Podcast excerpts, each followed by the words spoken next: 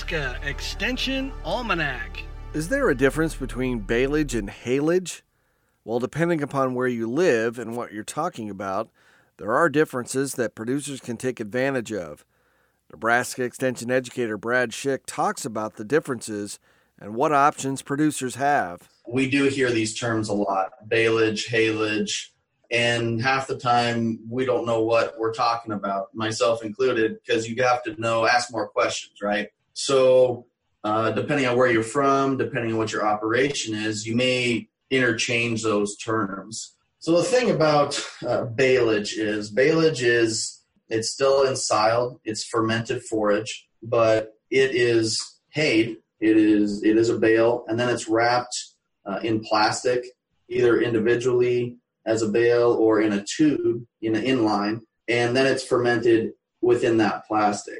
Our haylage, though, is it's cut and mowed just like a baleage would be at start out, but then it's typically run through a forage chopper, a silage chopper, and either put into a, a bag, um, a silo, or a bunk, uh, whether that be sided or, or open, and then typically covered. So that that's the initial differences between our baleage and our haylage. So, you know, even between land grant universities, there's still different considerations for what you say is haylage or baleage and, and what you would consider the, the moisture content of that. Uh, just again, a terminology issue.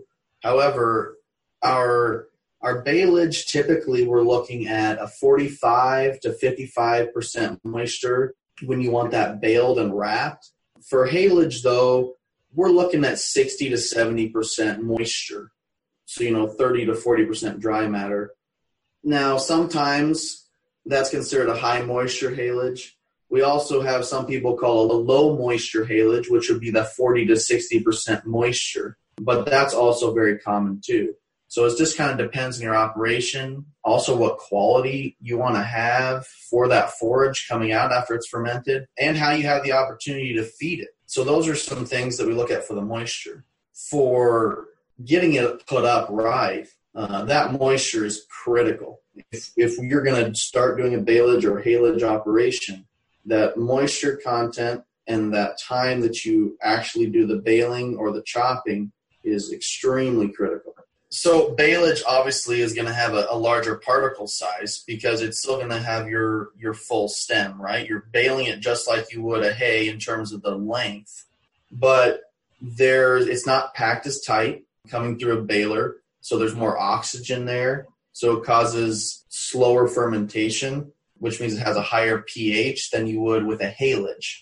So haylage, uh, and really with any silage, we talk about uh, haylage having a smaller particle size uh, that allows for more sugars to be available. Um, it's tighter packed typically because you're in a bunk and you've driven over it, or you packed it tightly in a bag, and those particles can interweave better. But yeah, the more sugars, more moisture available, and it, and it does ferment faster with a lower pH. And then you talk about uh, what that does for how you feed it.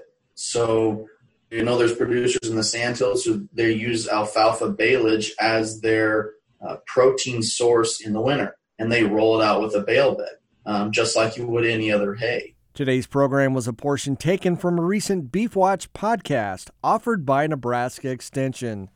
To hear the entire interview, go to beef.unl.edu or download from Apple Podcasts. For Nebraska Extension Almanac, I'm Brad Mills. Nebraska Extension Almanac is a production of IANR Media and Nebraska Extension. For more information on how your university is serving Nebraskans, go to extension.unl.edu.